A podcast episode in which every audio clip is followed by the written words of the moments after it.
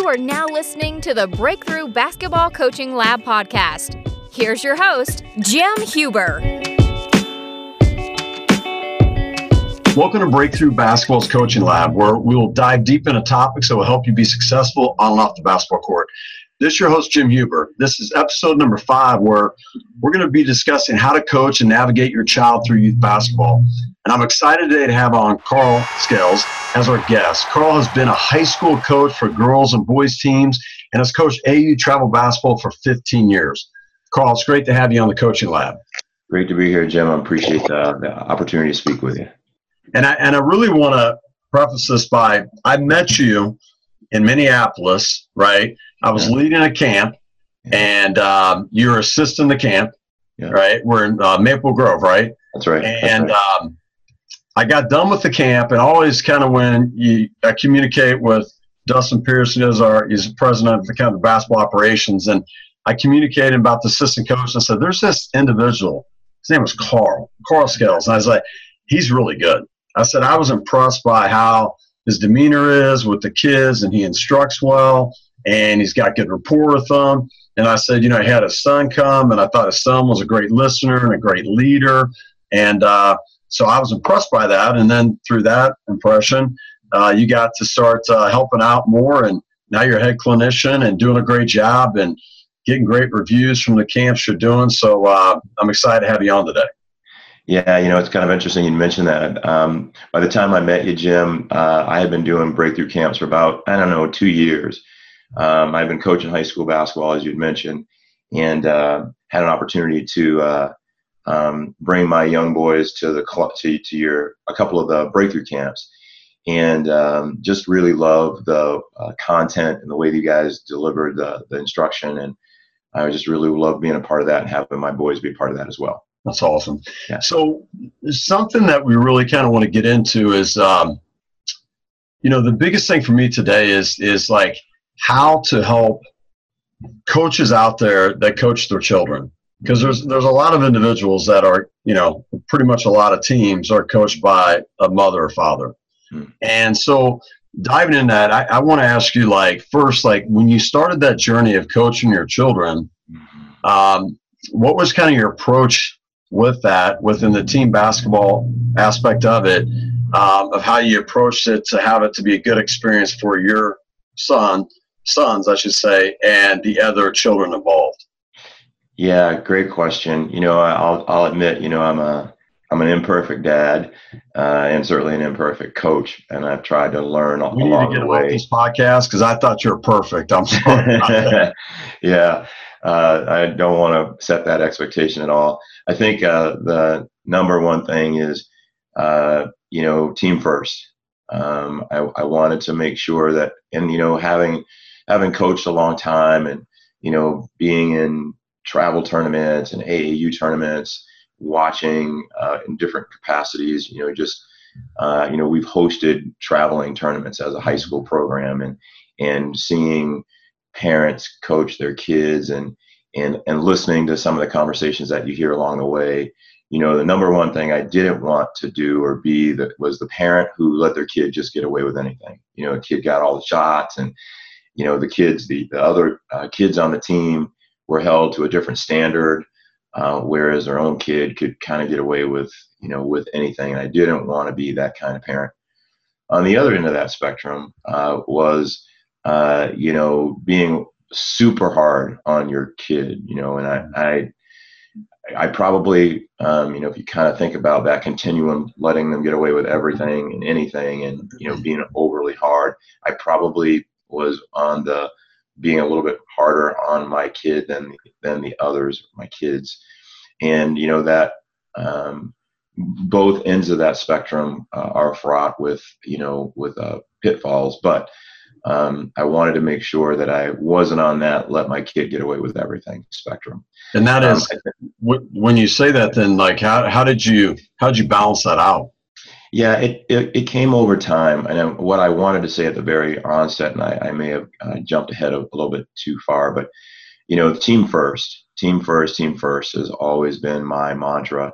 And uh, so, um, you know, my mindset was never let, you know, the love, that I have for my sons to come in between that between me and the team. The team was always first, and making sure that the boys knew that um, that I was probably going to be a little harder on them than the others, but that was because you know um, there was that perception that mm-hmm. you know kids can get away with, or coaches' kids can get away with everything, blah blah blah. So they knew that going in, um, but just making sure that uh, you know the team came first, and then you ask a question about balance. Um, you know, I always had another parent in the gym uh, with me uh, as I was coaching uh, traveling basketball, and I would always lean on their perspective. You know, how am I doing? I would say after every practice, how did you, you know, what did you see? Anything that you think that I may have, you know, wavered too far into any aspect of the uh, spectrum, um, you know, give me some feedback.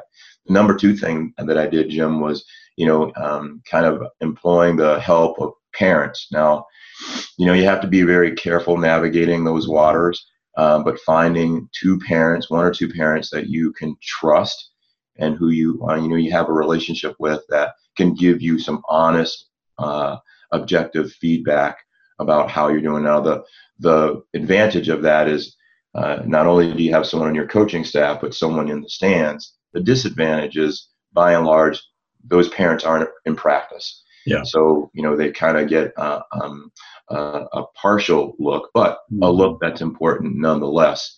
And so uh, just trying to find that balance, finding those parents and other coaches who uh, can give you that honest feedback and kind of hold your feet to the fire, hold you accountable. Um, uh, I thought was really important to have, and I've done that every year. I think like you, I think that's great to like you talk about having self evaluation and having like you're talking about from a coaching perspective, somebody coaching with you from a parent in the stands. I think the thing that coaches got to, I guess, you got to filter through is maybe sometimes you might have a parent giving you some feedback and their child's playing, and maybe there's mm-hmm. something in the game that happened that they're not satisfied, you mm-hmm. know, that took place for their own particular child. So they could be get emotional or coming from a certain perspective that could be jaded. So I think it's like taking that information in to me, like you said, and and really thinking, okay, what are they saying that is valid that I can, like say, get better and make improvements on that. And the other thing I would, so when you did that, then to me is because I was coached by my dad throughout the years, and, and it was challenging at times. I mean, it's like trying to feel like you got to be better than other kids on the team, right? Because your dad's coaching, if you're playing or starting or playing a certain position. But the other thing is, you feel like that the expectation your dad has on you, you got to yeah. perform. So to me is when you said that you talked to your children about, hey, listen, I'm gonna be a little more challenging on you. Mm-hmm. Like, what was that conversation like you had in the home to prepare them for how you're going to coach them? Yeah, great question. You know, I think uh, I. I, I can say without question, Jim, that I am very fortunate to have wonderful relationships with both of my boys. You know, and they, uh, I never picked basketball for them.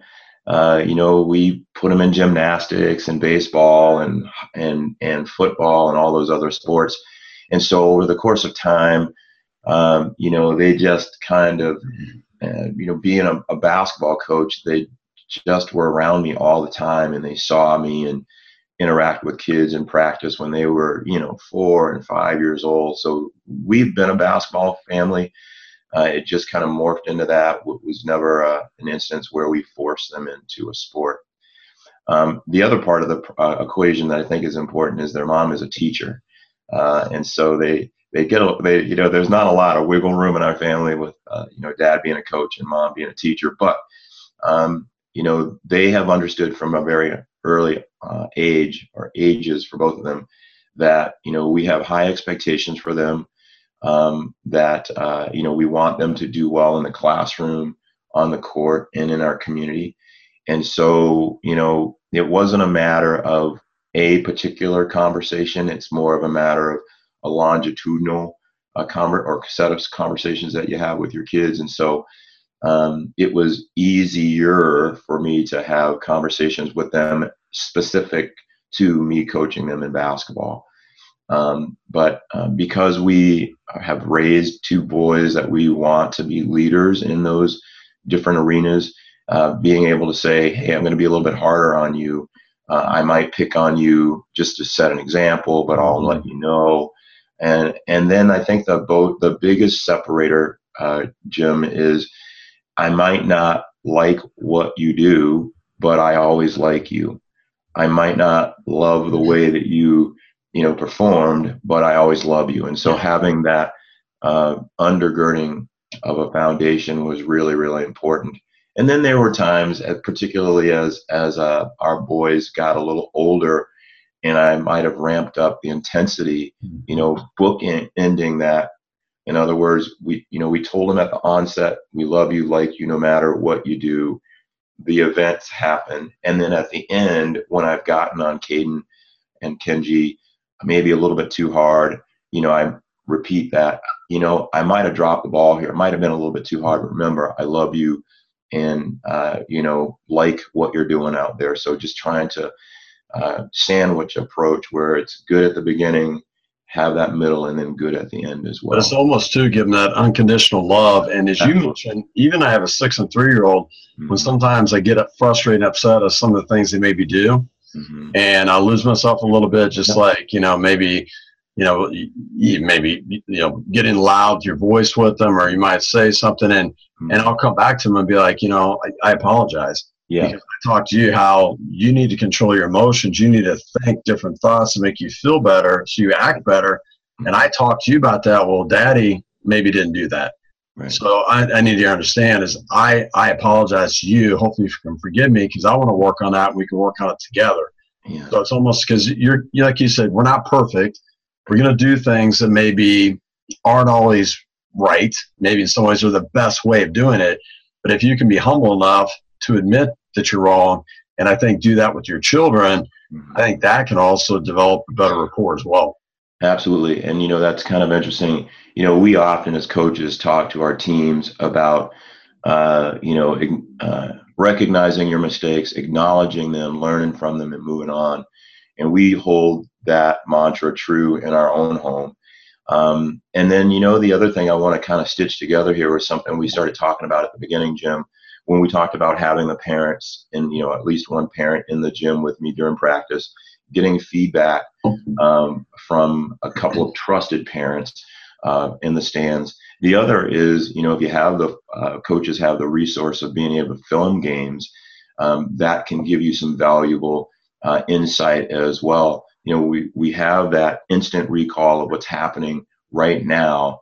Being able to have the luxury of looking back at film uh, can give us uh, feedback as well. You know what was i thinking in that moment was the situation you know was i too hard on my expectations for my sons uh, you know was was i out of balance that's a really good element of feedback uh, similarly as the boys have gotten older you know, we watch an absurd amount of film in our house, uh, and the boys have just come. You got to ticket, right? Uh, well, it's you know the DVR has been the greatest invention in my life to be able to rewind things in real time. But uh, being able to watch film and sitting down with Caden and Kenji and saying, "Hey, this is what I was seeing, and this is why I responded the way that I did." And if if I went beyond the normal you know, realm of I got a little bit too hot, I was a little bit too angry. I can. Hey, I, yeah. I, screwed that one up, boys. You know, that was my fault. Um, but helping them to understand where I was coming from, because regardless, and you've said this yourself, being the son of a coach, I've never been in that situation, so I don't know how that feels. But in just watching my my boys, um, you know, in those moments where maybe I've explained why I was, you know, maybe I, you know, yelled or or took him out of the game or whatever, mm-hmm.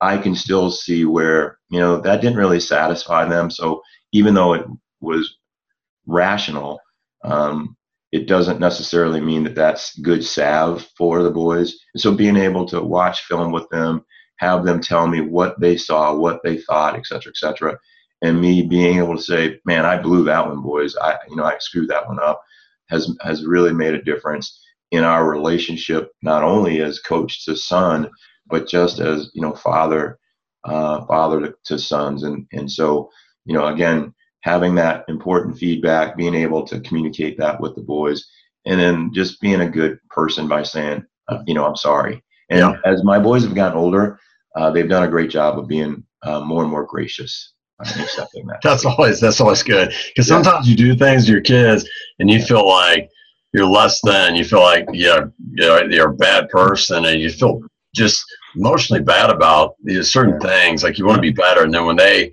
say it's okay, Dad, you know, I understand. And you're like, oh, yeah, okay. yeah. I've been a couple times, particularly with my older boy Caden, where he was like, I get it. I, I would have probably gotten that mad too, and so it does give you a little bit of relief. But as a dad, you know, you want to just you want to do the best for your kids, and and I'm sure that the listeners out there have that same mindset.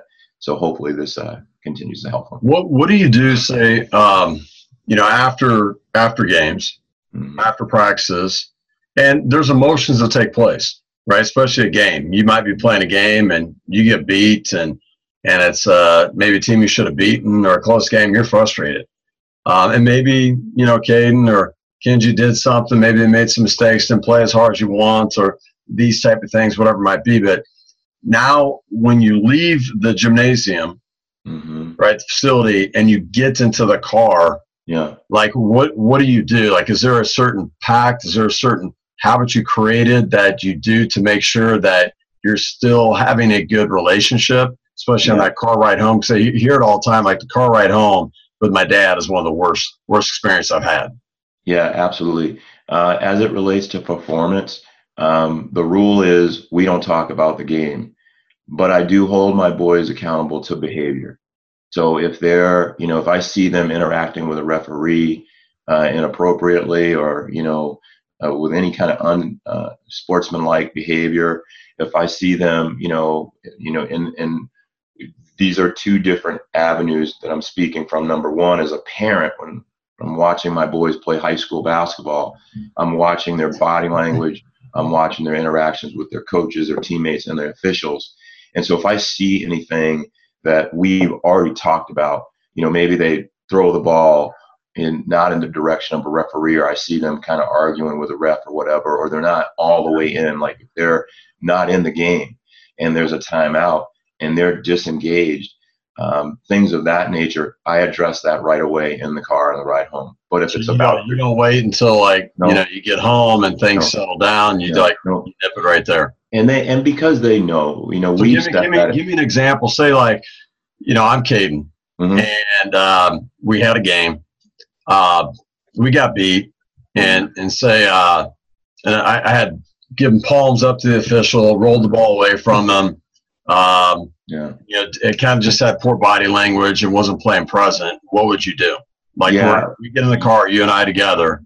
Yeah. What would take place? Yeah. Now, you know, I, I want to be careful about this because you know there are different, you know, there are different periods of time. So, you know, when they were in the sixth and seventh grade, I spoke to them right away after the game. As soon as I saw them, I was like, you know, you putting your palms up is not going to help you. And I'm just reiterating conversations that we've already had. Mm-hmm. And so I addressed, now this is just me, right? Being a dad from where I'm from, I always address that right away. Now you do the sandwich technique where you like yeah. say, "Hey, I love you," and you know, for not so much when they were younger. You know, I just let them know right up front that that was not, you know, acceptable. It's not acceptable as a as as a family. It's not acceptable as a coach. Blah blah blah. As they've gotten older, um, and you know, I've come to, you know, maybe be a little bit a, a more patient uh, I might not address it like as soon as they got in the car, but as we're driving, you know, I always like to give them a chance to just sit there. You know, we live about like from a high school perspective, we live about a 15 minute drive from the high school. So that first five minutes is usually pretty quiet. Um, you know, again, when they were younger and I saw behavior that I didn't approve of or it wasn't acceptable for our family, I addressed it maybe as we were walking to the car. Um, but as they've gotten older, I've learned that you know they kind of need that decompression time.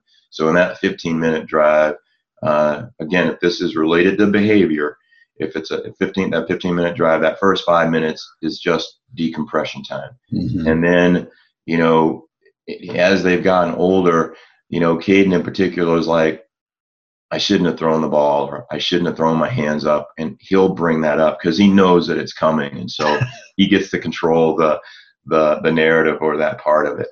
Um, and so that's just been my approach, Jim, is just uh, if it's about performance, you know, they didn't shoot well, they had turnovers or whatever, we don't even talk about that until, you know, after they've had a chance to eat. Maybe we're watching film and we talk about it. But as a general rule, uh, the only thing I talk to the boys about in the car is is behavior and attitude. So do you do you get you know you hear some people be like, well, we'll be in the car and we'll ask them kind of like questions that relate to, hey, did you enjoy yourself today? What'd you enjoy about it? Like asking questions to get them to kind of like bring up their thoughts about the game, or do you just kind of like go into maybe just different subjects, like talk about something outside of basketball, just getting in a general conversation? Yeah, when they were younger, Jim, and uh, let me preface for the audience. I know you and I have talked about their ages. Uh, my, my oldest son is 17 and is a junior. Uh, my youngest is a is will be 16 here in another month or two, and he's a ninth grader. Um, so when they were in middle school, uh, elementary school, you know, fifth and sixth grade, and then in the middle school, um, you know, I I didn't really talk about much at all on the drive. I guess that's what we're still talking about on the drive. Um, it was just kind of quiet and you know, depending on whether it was a close game or a blowout, you know, um, I might ask them, hey, how are you doing? How are you feeling? Uh, you know, what did you think about the game? And really uh, letting them talk to me. You know, I rarely gave them any immediate feedback. Uh, particularly as they got older, they would say, "Well, what what did you think about the game, Dad?" And so that was my, um, you know, cue to give them some feedback. So, um, and again, early on, I kind of modeled that. Okay, I'm gonna, I'll ask you about the game. So whenever you you want to hear what I thought, let me know.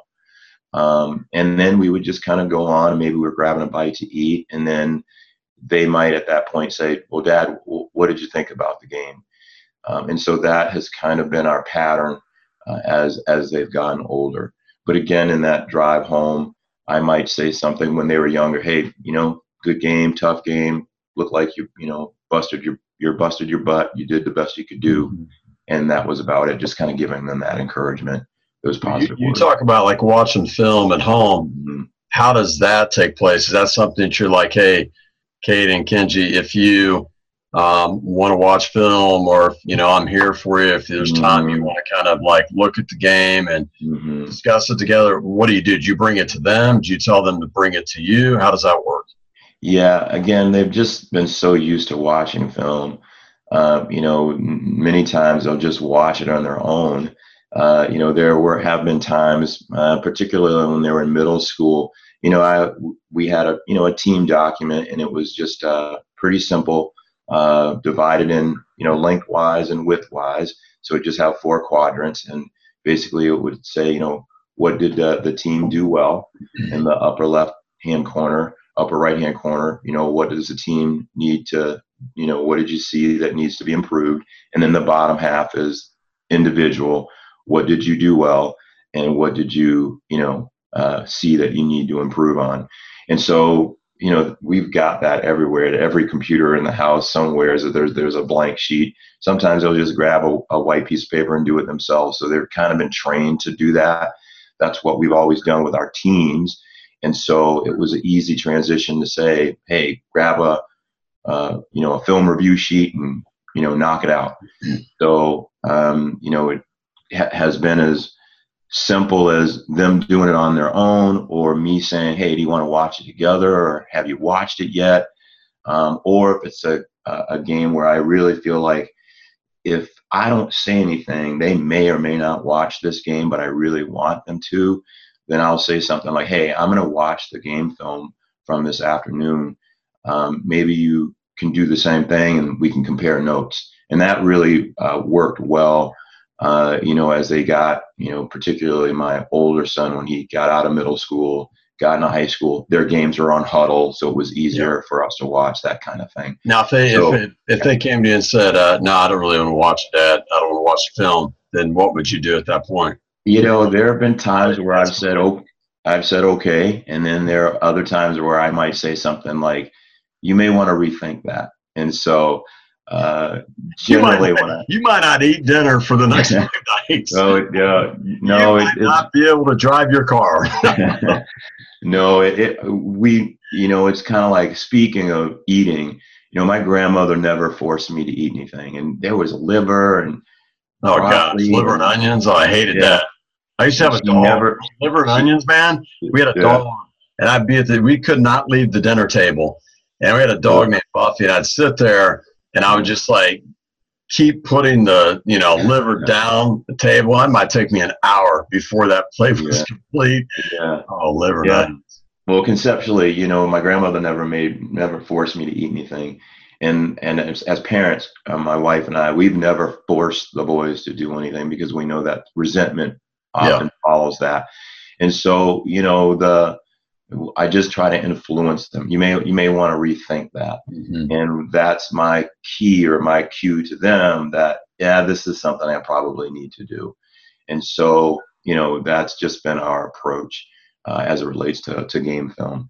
Well, let, I want to I want to go back to something that I've noticed. Like even I haven't seen Caden that much, but you know, by having a little experience I did with him, you know, he was, he was a pretty skilled basketball player at a young age. He was there, um, so I know that he's just not playing team basketball, rolling the ball out and playing. I mean, he's doing individual skill work. So you coach the team.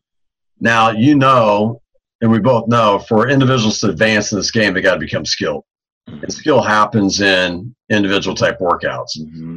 So, what did you do with your children in regards to like basketball workouts? Did you create them on your own? Did you send them to someone that worked them out? Mm-hmm. Um, what was that like, and how did you develop it to get them to where they were doing skill work, you know, on a weekly basis, so many times, you know, a week?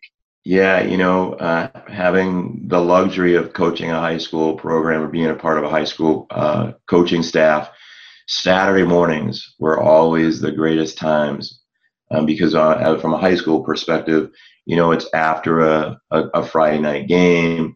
So usually Friday practices were, or excuse me, Saturday practices were, you know, getting up, getting the boys back in the gym, getting some shots up and working on their skills. So I would make it uh, with my boys like a treat. Hey, you get to work out with the varsity dudes on Saturday.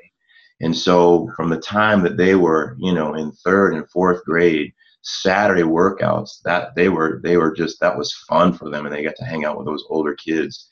And so, you know, we would bring them in and and uh, have them off to the side and you know they would generally go through a very similar workout uh, that the boys were doing, trying to mimic the things that the, that the team was doing.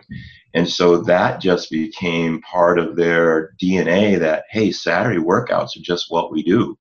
And so if uh, when we when they got a little bit older, uh, you know, they got into fourth and fifth grade, fifth and sixth grade, it was almost like, uh, hey, we're going to do a Saturday workout, but it'll be on Thursday, or we're going to do a Saturday workout on a Monday.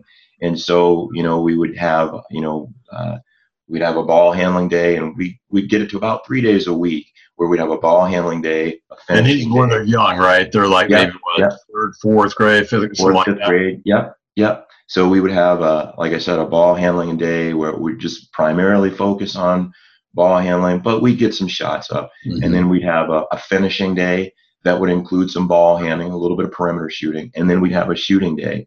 So each one of those three days had an emphasis. They would do all three of those things: ball handling, shooting, finishing, but one would just have more of an emphasis on the other. Uh, you know, it was always time specific. We're going to work out for one hour, or we're going to work out for 30 minutes, or whatever the time element was. So they knew going in exactly how long uh, it would take. And I would tell you that nine times out of 10, even though we were, might have been there for 90 minutes, a segment, they wanted more Yeah. because they knew that it was their intent, uh, their attention. It was fun. It was they had each other where it could be competitive. You know, a lot of times uh, they play one on one. They could, you know, pass it to me as a reset and I'd pass it back or Mhm. whatever. So it was just making sure that we had a purpose, we had a time element, and that we made it fun. I think. Uh, And going back to that, like making it fun, I think that's so Mhm. important for kids at a young age because they're not having fun.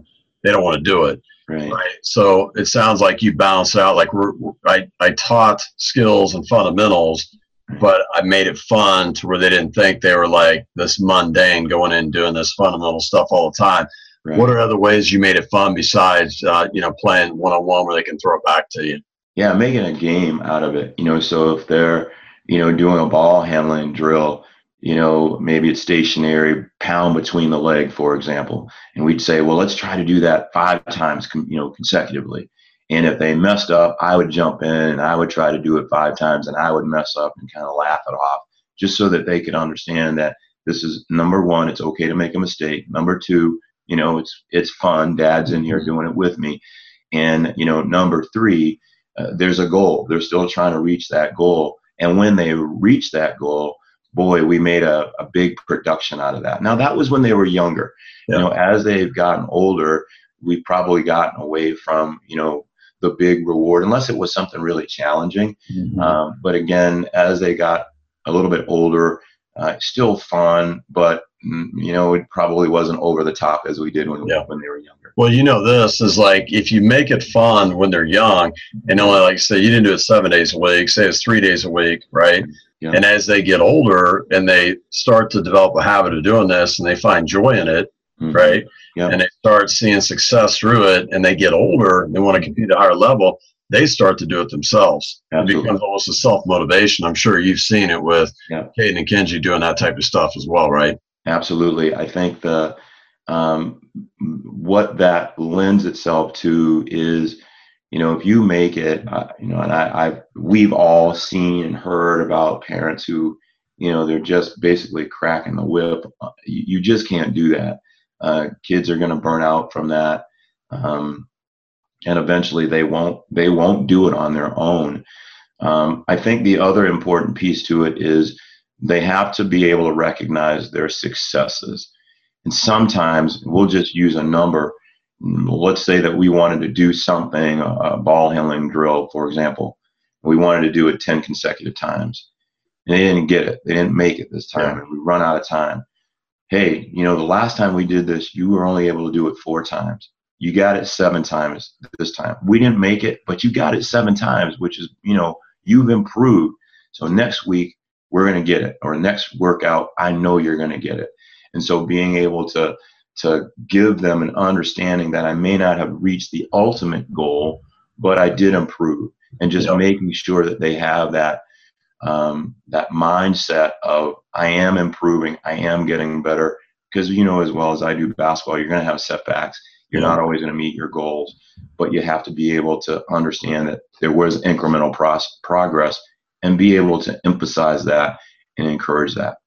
I think another challenge that coaches face, especially coaching your own children, mm-hmm. is um, you know the the parents of the kids that are on that team. Sometimes they think that maybe well he's doing this for his child and he cares more about his son or daughter than he does our kids.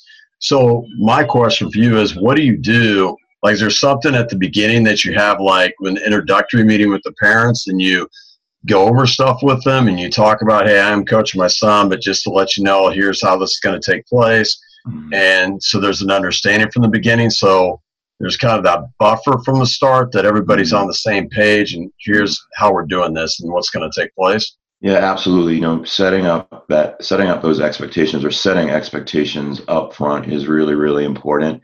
Um, you know, every time I've coached a team where Caden or Kenji have been on it, I've gathered the parents and I've said to them, you know, you, you know, I'm I'm harder on my own kids than I am on yours. You know, number one, that's just by virtue of the relationship that we have. Uh, number two, you know, I'm probably not going to go at your kid as hard as I do my own. Uh, and and and number three, I kind of say that you know, if if I set this high expectation for my son, uh, you know, hopefully your kids will kind of follow suit. They'll see, well, if Caden can do it 10 times, or if Caden or Kenji can do it, you know, seven times, or within a particular time frame, I'll shoot for that as well. So just making sure that I set that expectation up front. Um, and talking to the team, uh, because, you know, I'll always have that parent meeting and maybe a team parent meeting, and then talking with the team, I'll address very similarly that you know, don't don't take this personally if you see me going a little bit harder at Caden. It's just the relationship that we have. Um, you know, it's really interesting, Jim. I uh, coaching AAU this even this spring. Um, you know, I've had instances where uh, you know parents have said, "Well, you know, your Caden's getting on, getting more playing time than some of the other kids," and then I have my my in-laws who see me sitting Caden like, "Wow, Caden sits longer than the other kids," and so that's the other thing I was going to ask you. I wanted to ask you because Caden's a good player, and and I would say on some of the teams he's been on, he's been in the top five, probably on the team, and sometimes he's maybe been the top two or one of the better players. So how do you how do you handle that to where you know he probably should be playing maybe more? Mm-hmm. Uh, maybe he needs to be taking certain shots. It comes down to end of game or situation. You know he's your best shooter, best scorer, and how do you go about that and knowing like, okay, I, I know that I should do this because he's earned it, but I'm the dad, and here's a perception of what people think, mm. and they'd be thinking that I'm favoring my child. Yeah, I, I, have talked to some coaches that have had kids like that that have been really good, the best player in a team, mm. that have had challenges with uh, the schools are out with the parents, um, you handling that. So that that would be something. How do you go about that? Yeah, that's really tough, Jim, because you know when you're in the heat of the battle, as you well know, you go with people you trust you go with the kids that you trust. Uh, you know, the situation will drive it. Do we need a two? Do we need a three? Are we up? You know, are we down? You know, what is it exactly that's happening in the game? And so let me pause there and say, you know, I think it's really, really important that as, and I know most of the coaches are probably doing this, but I just want to uh, say this, I think it bears saying, is that, you know, you have to define the role for your team and your individuals you know who who are our shooters who are our slashers who are our post up guys who are our perimeter our three ball shooters et cetera et cetera um, and so making sure they all understand what their roles are and this uh, is more like a this is like a high school type level. Like if you're with youth or third grade, fourth grade, yeah, that's tough. You're not so much define the roles, just to help people understand where you're coming from. You're talking yeah. more like your kids at high school age right now. Yeah, great point. So yeah, uh, you know, nine nine through eleven um, and AAU is what I was speaking of in that particular moment, just understanding their roles. You know, when Caden and Kenji were younger, they were in middle school. I honestly, um, and this probably gets to another point that you might bring up, Jim. We run very few sets. You know, we just run, we just teach them basically positionless basketball. And so, it, you know, what that does as it relates to the, you know, conversation about parents is that it's hard for them to come back and say, "Hey, you're running all this stuff for your son, so he gets all the shots." We, you know, in youth basketball, uh, particularly middle school, we're we're we're just running free motion offense, concept based basketball, and you know the advantage of that is kids get a broader array of skills, more opportunities. The drawback is sometimes you know you have the wrong guy or not the best guy shooting a last second shot it's the guy who's yeah. open rather than the the guy who you really want mm-hmm. to shoot the basketball. And that's a risk uh, or a loss that you have to accept. And that's something that as a coach in youth basketball that I've just accepted because we're trying to get those kids to understand we want the best shooter taking the best shot at the best time. And sometimes it's, you know, it's just the best shot that we can get at the best time might not be the best guy or, or girl. So um, youth basketball wise, I've really just tried to leave it open and not focus on one particular player, I, I even if it was my son. In the high school side, I'll tell coaches a lot of times that, you know, especially if you're coaching your child, is, you know, you got the gun, you have all these apps that, you know, can chart stuff. And, you know, it's kind of like you hear in high school and colleges that you earn a green light to shoot, you know, shoot a certain shot. Right. So I think when you can take technology nowadays and you can go, hey, listen, you know, my child's you know, he's in here six days a week, seven days, getting this many shots up, this percentage of shooting. And, you know, like a certain child doesn't get in the gym maybe once a week and that's it. You know, it's like life. You earn the right to do certain things. And it's mm-hmm. like my child's going to be held, you know, to the same standards. If he or she doesn't get in the gym and they don't get their shots up and work on, they're not very skilled, then maybe they're a screener, maybe they're a rebound, maybe this is a role. Right. But every kid has a chance to earn the type of role they're going to have. Absolutely. You know, and I think yeah. when you can, and not that they're always going to get it, mm-hmm. you know, because I'm telling you, the emotions of parents toward their child is very, very difficult. And that's why sometimes as a coach trying to get kids, I'll tell high school kids, sometimes you have to go coach your parents at home and be like, hey, listen, you know, so and so gets the most shots because he or she works this hard at it. And this is a primary sport. I play three sports. I don't work on basketball analyses. I don't work on my skills. And this is my role. This is what I'm great at. Mm-hmm. So that way you can kind of coach your, your parents at home to let them know. So that way they understand and maybe see it a little bit differently. Absolutely. Absolutely. Yep. I so, think, uh, you know, one of the great things about, uh, you know, the technology that, that you mentioned is it gives a coach an opportunity to understand, you know, who's performing well in what zones or what areas, mm-hmm. depending on the situation. Uh, and, you know, you're able to hopefully, you know, if the situation is such that you need a three point shot from the right wing or that or the left wing, whatever the case may be, and you've got two guys that can fill those roles on the on the floor. They're not in foul trouble, and you have a set that you can run at that level uh, to give yourself a couple of options. Then you know kids will kids will understand. Hey, that was based on the best shooter in those best spots at the time where we needed it. Yeah. And uh, you know, more often than not, you're right, Jim. Uh, the the kids understand it.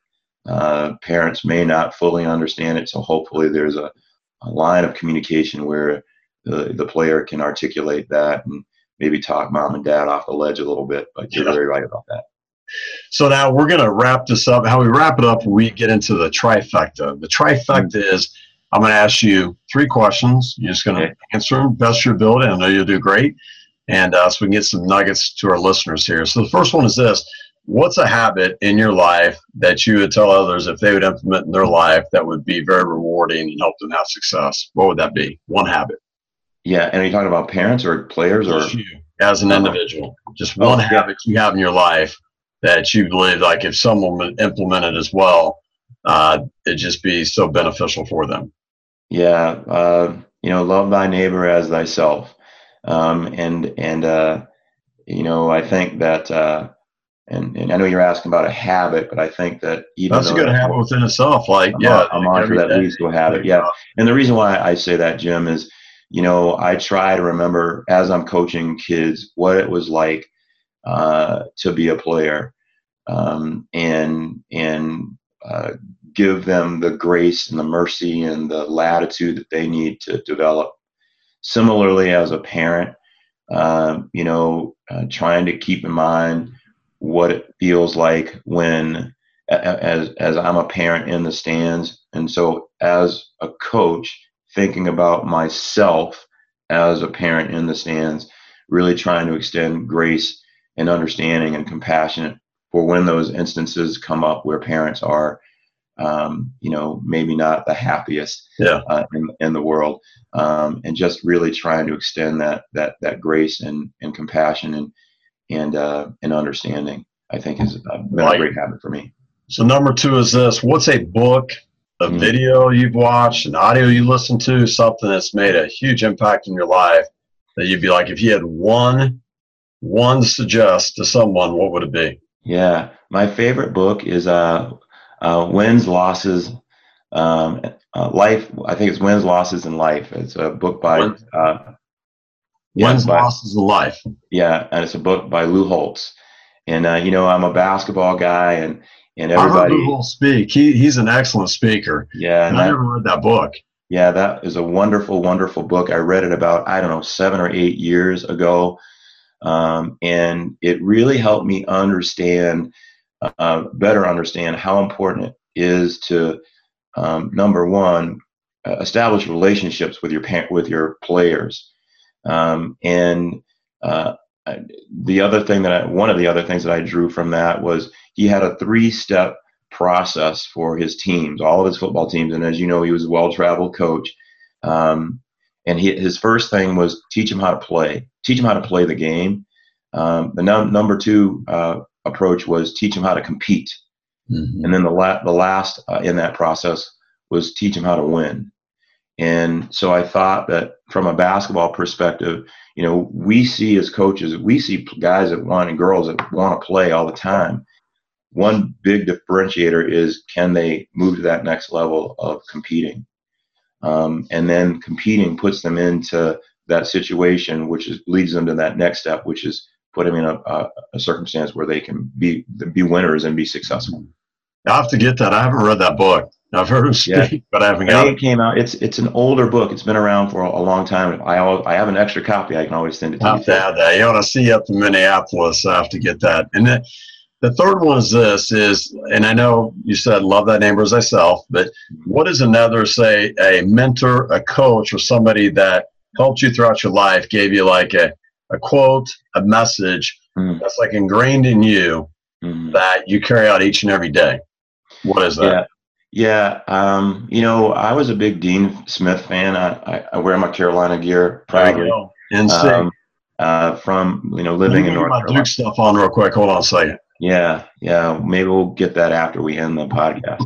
but uh, yeah, Dean Smith uh, was a big influence. Uh, but I think as a coach, uh, Roy Williams has been a guy that I've tried to see every single time that I have had an opportunity. I've traveled to North Carolina uh, to go to his coach's clinic um, numerous times. I've seen him a, at the Dells in Wisconsin. I saw him in Las Vegas, blah, blah, blah, a couple of Nike clinics. Um, and I think that uh, I love his coaching style. I love his coaching, excuse me, approach. But one of the things that uh, a quote uh, that he had uh, that I really try to honor every single time that I work I, that I walk out into a basketball court with kids, whether I'm working them out in a breakthrough camp, whether I'm working with them in an AAU setting, whether I've worked with them in a high school setting, and even my own individual uh, journey as a father. Uh, and that quote is, "You prepare the child uh, for the path. You don't prepare the path for the child."